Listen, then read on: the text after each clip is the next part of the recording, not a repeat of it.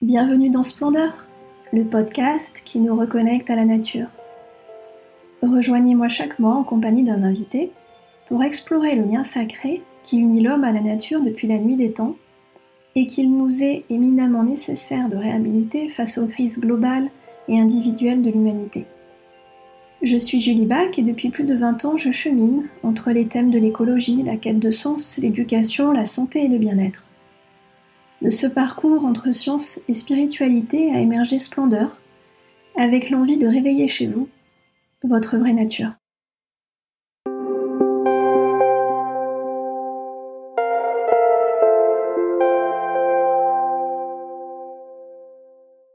J'ai une affection particulière pour les arbres. Comme vous sans doute, il y a un arbre dans mon enfance qui me faisait rêver. Dans notre famille, on l'appelait l'arbre magique, et chaque été, quand on retournait chez mes cousines, on allait le saluer. Il avait une écorce rugueuse, épaisse mais souple, et lorsque j'appuyais dessus avec le doigt, j'avais une sensation de profondeur, de densité, de présence. J'imaginais qu'il était habité par des fées qui avaient trouvé refuge.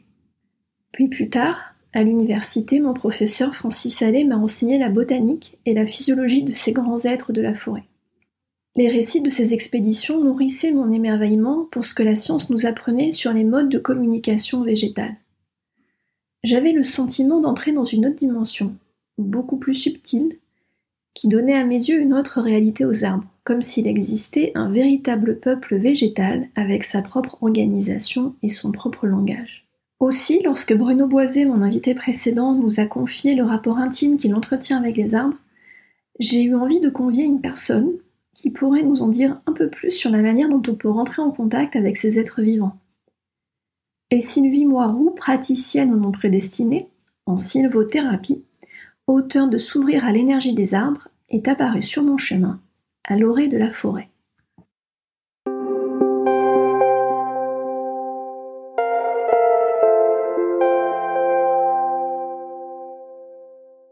Bonjour Sylvie, vous avez un parcours atypique puisque vous avez fait toute votre carrière dans la communication et l'organisation d'événementiels avant de devenir sylvothérapeute. Alors pouvez-vous nous expliquer ce qui a motivé ce changement de parcours? J'ai toujours été très intriguée par tout ce qui concerne le subtil, et ce depuis la naissance de ma fille, qui est née euh, il y a 22 ans. Je trouvais cette histoire de, naissance tellement miraculeuse. Tout ça a éveillé en moi une demande et un besoin de connaissance sur la subtilité de la vie et ça m'a amené évidemment à ce qui est la vie après la mort, parce que je me suis beaucoup inquiétée euh, pour le fait qu'elle eh ben, aussi, elle devenait euh, quelqu'un qui pouvait finalement euh, partir. Et, j'étais vulnérable par rapport à ça. Donc il fallait que je comprenne comment ça fonctionne. Est-ce qu'il existe quelque chose là-haut? Enfin bref, j'ai rencontré au fur et à mesure de mon parcours des thérapeutes, tout ce que je pouvais pour pouvoir comprendre tout ça toutes les personnes qui pouvaient m'apporter des connaissances. À ce moment-là, euh, je vivais au Canada et on était partis en famille. Ma fille avait quatre ans avec euh, avec son papa. On est partis tous les trois à l'aventure. Et là, on s'est installé dans un endroit assez magique, euh, au milieu d'une forêt, près d'un parc national assez connu là-bas, avec des arbres gigantesques, enfin une nature sauvage, vraiment sauvage, très intrigante où j'allais évidemment me perdre tous les jours, puisque c'était une évidence en habitant là de profiter de l'extérieur. Mais c'est aussi, je parle du Québec, parce que c'est là-bas que j'ai rencontré le plus de gens euh, qui m'ont éveillé à tout ça. Et c'est aussi au Canada que j'ai eu besoin de remplir ma bibliothèque de livres sur la compréhension des arbres. Et je, je les lisais pas forcément, je les avais, c'est tout. Il fallait que je les ai et je ne savais pas pourquoi. Alors j'ai dit, OK, un jour peut-être, je les lirai pour de vrai. Je les feuilletais juste. Et toute cette nature-là a éveillé en moi cette, euh, on va dire, euh, cette espèce de gratitude que j'ai eue après et qui m'a jamais quittée pour tout ce qui nous entoure en fait. Parce qu'il suffit de regarder un peu dehors, d'observer euh, la façon dont la nature s'éveille le matin, les chants des oiseaux, les papillons qui arrêtent pas de nous, faire des petits clins d'œil. toute cette façon de regarder la nature et de s'y intéresser a fait que j'ai toujours trouvé là un refuge. Et quand j'avais des questionnements auxquels on n'arrivait pas à répondre, bah, il suffisait d'aller m'asseoir euh, au pied d'un ruisseau ou au pied d'un arbre et de dire voilà, ok, j'arrête de me poser les questions, j'accepte que je ne sais pas finalement, c'est ce qu'il fallait faire. Et je laisse venir les informations s'il doit y en avoir. Et ça manquait jamais. À chaque fois, ou le lendemain, une émission sur un sujet qui m'intéresse, ou une personne qu'on met en relation avec moi qui répond à toutes mes questions comme par hasard, ou alors le livre que j'avais acheté euh, quelques semaines auparavant qui, hop, euh, me revient à l'esprit et me donne une réponse. Donc, tout est interconnecté et tout est euh, possible à, recevoir en information dans la mesure où on est attentif. Donc, en fait, c'est un peu comme si vous aviez été orienté subtilement par et vers la forêt. C'est exactement ça. Et, d'ailleurs, après le Canada, je suis revenue en France pour euh, reprendre une activité qui m'avait été proposée professionnellement dans l'organisation d'événements. Et j'ai été invitée à reprendre un salon qui se déroulait dans une pépinière, spécialiste en arbres d'exception. je pense que c'est un début de début de début pour la suite. Et ces arbres d'exception étaient des oliviers plusieurs fois centenaires et parfois millénaires, voire bimillénaires pour deux d'entre eux. Et quand je suis arrivée dans cette pépinière, c'était en fait l'allée pour aller chez eux. C'était une allée euh, assez longue où on passait en voiture, remplie de ces oliviers. Et c'était une allée comme de gardiens qui vous saluaient un petit peu et qui vous accueillaient en passant près d'eux. Et, et, moi, je me sentais minuscule à côté de ça. Et je passais, j'étais là, bonjour, bonjour, bonjour. Je disais bonjour à ces arbres et je les sentais qui m'accueillaient. Ils me disaient même, bienvenue, bienvenue. Et à force d'organiser des événements, un jour, je me suis dit, mais moi, il y a des trucs qui m'intéressent, mais finalement, il y a personne qui les organise pour moi, donc je vais le faire. C'est des conférences sur des thèmes, des sujets un peu atypiques. Euh, comme la subtilité euh, et la vie après la mort, tout ça continuait à m'intriguer quand même beaucoup, même si j'avais tout lu sur le sujet. Je me suis dit, bah tiens, si je faisais venir des gens qui nous en parlent, et, et j'organisais à plusieurs reprises des conférences, des, des ateliers sur ces thèmes-là jusqu'au jour où j'ai euh, proposé un thème qui s'appelait euh, Dialogue avec les êtres de la nature. Et puis dans cette assemblée d'invités, de, de, conférenciers, il y avait la personne qui justement m'a formé à l'énergie des arbres. Laurence Mons, c'est une personne qui avait écrit un livre qui s'appelle Ces arbres qui vous veulent du bien, que j'avais lu. Et donc voilà, avec Laurent, j'ai vraiment compris qu'on pouvait faire du bien, tout simplement en étant euh, guide sylvestre comme ça, en amenant les gens sur un chemin différent, en leur expliquant comment ça fonctionne. Eh bien alors justement, moi je suis très curieuse de savoir comment ça fonctionne une sortie ou une séance de sylvothérapie. Je parle beaucoup plus souvent de bain de forêt. Parce qu'un bain de forêt, pour moi, ça prend tout son sens.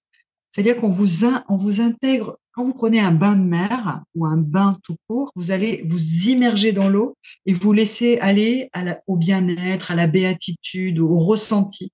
Eh ben, on fait la même chose, mais avec les arbres. On va prendre un bain de forêt, c'est laisser tout ce qui vous entoure vous immerger dans quelque chose, dans un ressenti énergétique, dans quelque chose qui va vous vous cocooner un petit peu. Et c'est ce que les gens ressentent, hein, vraiment à, les, les questionner après c'est ce qu'ils ont ressenti, l'impression d'être enveloppés par la forêt, d'être, euh, je sais pas, euh, comme s'ils revêtaient une sorte de manteau végétal et que tout à coup tout allait bien, on se sentait bien. C'est extraordinaire. Mais alors, c'est, c'est quoi la recette? Qu'est-ce que vous expliquez à vos clients pour les aider concrètement à se connecter aux arbres? On apprend justement aux gens à essayer d'être réceptifs à tout ce qui les entoure. Et la guidance, elle est totalement axée sur la perception par les cinq sens. Donc, c'est un peu ça qu'on va essayer d'expliquer. C'est très subtil, donc il n'y a pas toujours des mots pour l'expliquer, c'est plutôt des ressentis. Est-ce que pour pouvoir guider comme vous le faites, est-ce que pour pouvoir euh, aider les personnes à, ressentir justement, il faut avoir soi-même cette prédisposition Par exemple, est-ce que vous aviez euh, cette capacité avant de devenir sylvothérapeute un genre de don, peut-être même dès l'enfance? Jamais. J'avais fait attention à ce que l'on pouvait ressentir au contact d'un arbre. Jamais. C'est-à-dire, j'étais depuis enfant tout le temps dans la nature, je vivais à la campagne à l'époque. On jouait dans les arbres, on faisait des cabanes dans les arbres, était tout le temps dehors, on aimait être dehors d'ailleurs mais jamais euh, j'avais ressenti, comme certains peuvent le dire maintenant, d'ailleurs très facilement, euh, quand j'étais enfant, je parlais aux arbres, je recevais des messages. Non, j'ai aucune, j'avais aucune connexion subtile avec tout ce qui est, euh, on va dire, immatériel, mais et même pas, parce qu'un arbre c'est très matériel, au contraire, mais tout ce qui est vraiment de l'ordre de, de, ben, de la magie, on peut appeler ça de la magie. Il y en a qui disent c'est magique de parler aux arbres. Ben oui, mais en effet, comment ça fonctionne, c'est quand même très particulier et on peut se poser la question. Donc, ça m'est vraiment venu par la pratique, par la. Je crois que ce qui a déclenché cette facilité à ressentir les choses, c'est d'avoir appris à baisser la l'intensité de mon mental. Et je parle souvent de pleine conscience forestière parce que quand on fait de la, méditation en pleine conscience ou, de la respiration en pleine conscience, on est présent à ce qu'on fait à 100%. Sinon, on ne peut pas suivre. Donc, je pense que quand on arrive à, à se poser, évidemment, je, je me suis mise à la méditation, à tout ce qui permet ça, au yoga. Et quand on se pose et qu'on décide que le mental ne prendra pas le dessus, c'est là que la magie, elle intervient. Parce que tout à coup, on est ouvert. On dirait que le cœur, lui, prend le relais, en fait. La tête s'est calmée, donc le cœur peut s'ouvrir. Et c'est comme si tout venait au niveau du cœur directement. Donc là, c'est évident que la subtilité, euh, elle, est, est perceptible. Je veux dire, là, c'est du ressenti physique. C'est plus dans la tête que ça se passe. Alors là, il faut absolument que vous nous disiez quelle baguette magique vous utilisez pour permettre aux gens de déconnecter leur mental en une séance, euh, en un bain de forêt. La façon d'apprendre de, euh, avec Laurence, qui a été vraiment une enseignante extraordinaire, elle nous a appris à vraiment être en retrait de la personne qu'on guide pour la laisser justement se laisser elle-même euh, guider par ce qui l'entoure. Et là, en forêt, on vous dit, ben, vous allez marcher à mon rythme, vous allez juste vous suivre mon pas et vous allez juste écouter ou, regarder. Ça dépend ce qu'on leur donne comme euh, intention de faire. Et, laissez-vous guider, tout simplement. Et à force de, leur donner des petits ateliers à faire comme ça, pendant trois heures hein, quand même, ça dure, euh, puis je vous assure que le temps passe très très vite, hein, on n'a pas le temps de le voir, eh bien, le cerveau se déconnecte complètement. Et là, vous savez qu'à la fin de la séance, au bout de trois heures, ils auront la capacité à ressentir physiquement ce qu'ils vont vivre avec leur arbre, qu'ils vont choisir évidemment eux-mêmes, ou plutôt qu'ils vont euh, se laisser choisir par un arbre, parce que je leur dis, euh, la plupart du temps, vous croyez que vous le choisissez, mais en fait, c'est pas vrai.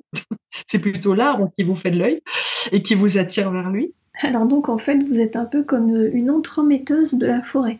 C'est ça, je fais de l'entre. Exactement, je pourrais tout à fait faire ça parce qu'en plus, et encore, euh, la plupart du temps, euh, quand on fait un exercice où, on essaye de comprendre euh, ce que l'arbre dégage comme énergie, je sens qu'ils attendent de moi que je les mette vers un arbre en particulier.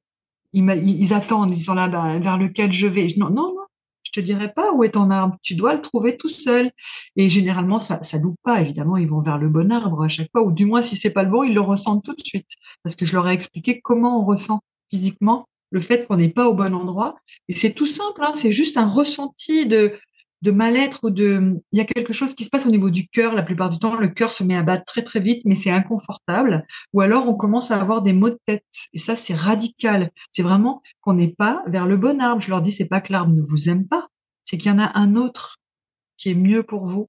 Il vous le signale, il vous le fait comprendre par un ressenti physique que vous n'êtes pas avec le bon arbre pour recevoir ou l'énergie dont vous avez besoin ou le message que vous attendiez.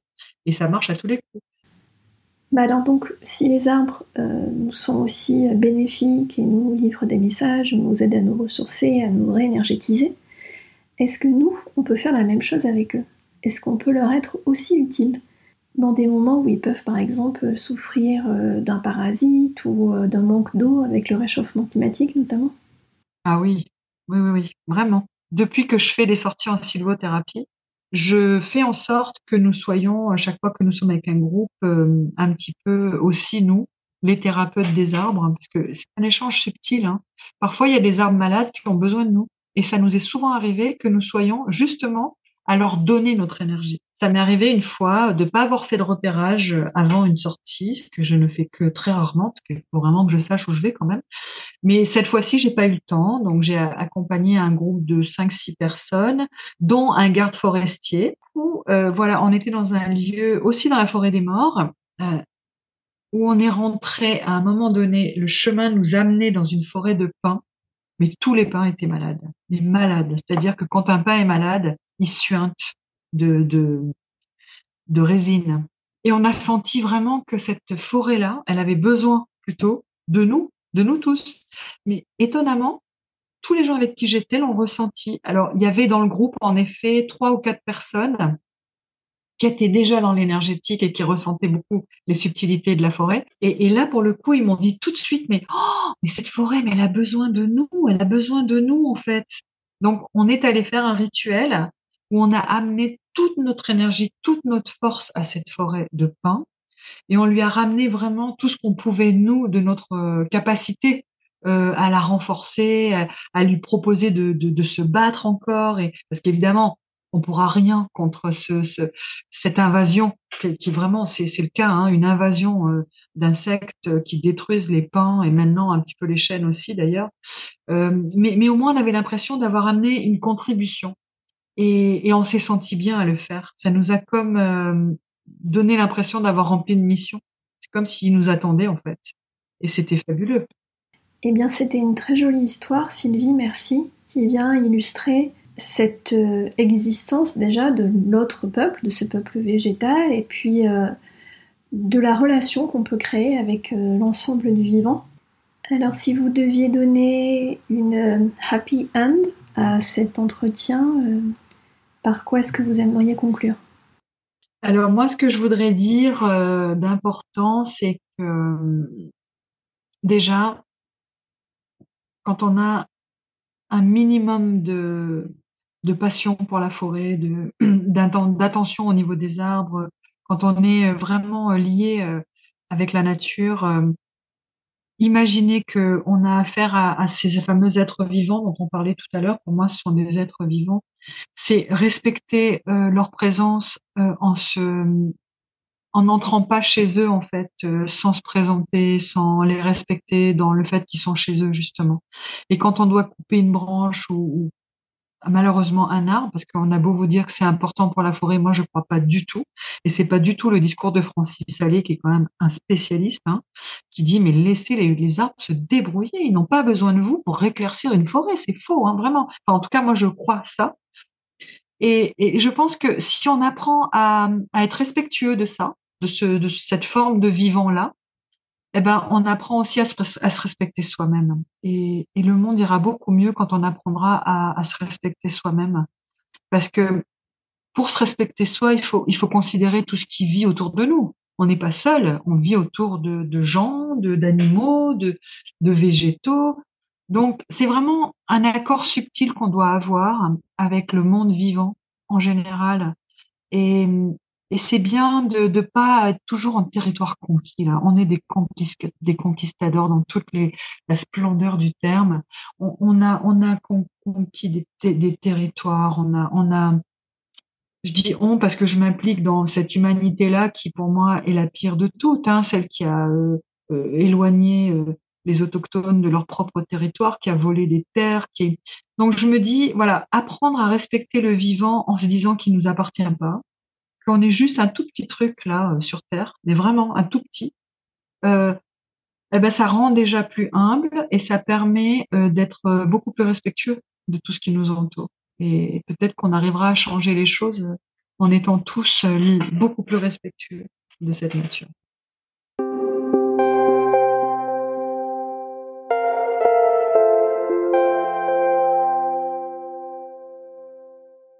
Un grand merci pour votre écoute. En vous rendant sur le site splendorpodcast.com, vous pourrez retrouver toute l'actualité de mon invité, la retranscription de cet épisode et vous pourrez aussi vous abonner à la newsletter de Splendor pour rester informé de la sortie des prochains épisodes. Et si vous voulez contribuer à reconnecter l'homme à la nature, partagez ce podcast autour de vous et soutenez sa diffusion en lui attribuant 5 étoiles ou en suivant le compte Instagram Splendor Podcast. Je compte sur vous, merci et à bientôt